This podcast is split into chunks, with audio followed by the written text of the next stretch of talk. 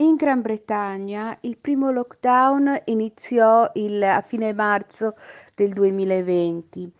Alcuni ragazzi eh, non, eh, continuarono sempre ad andare a scuola. Erano i ragazzi a cui era, mh, mm, doveva essere garantito il servizio, quindi ragazzi con eh, bisogni speciali o vulnerabili, cioè seguiti dai servizi sociali.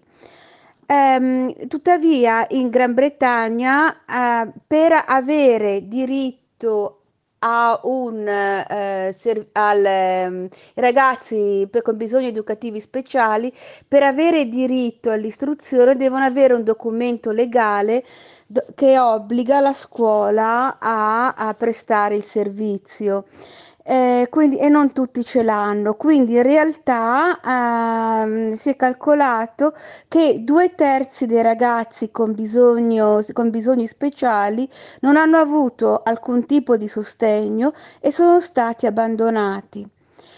Eh, durante la prima chiusura, la didattica, mm, eh, la, la, l'attività didattica era stata sospesa. Durante la prima chiusura l'attività didattica era stata sospesa, quindi non c'era obbligo di frequenza e eh, nemmeno di, di, attività perché si voleva ragionare prima su come fare.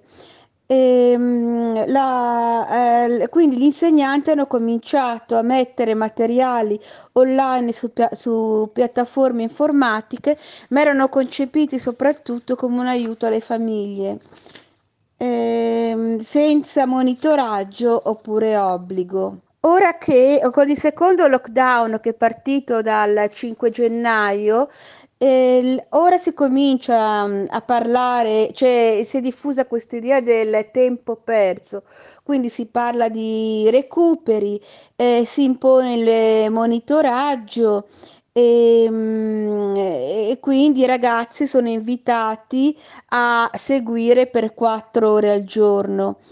Tuttavia non c'è, nessuna, non c'è mai stata nessuna forma di videoconferenza o di contatto. Al massimo ci sono delle... Mm, i ragazzi hanno contatti per via de, eh, telefonica.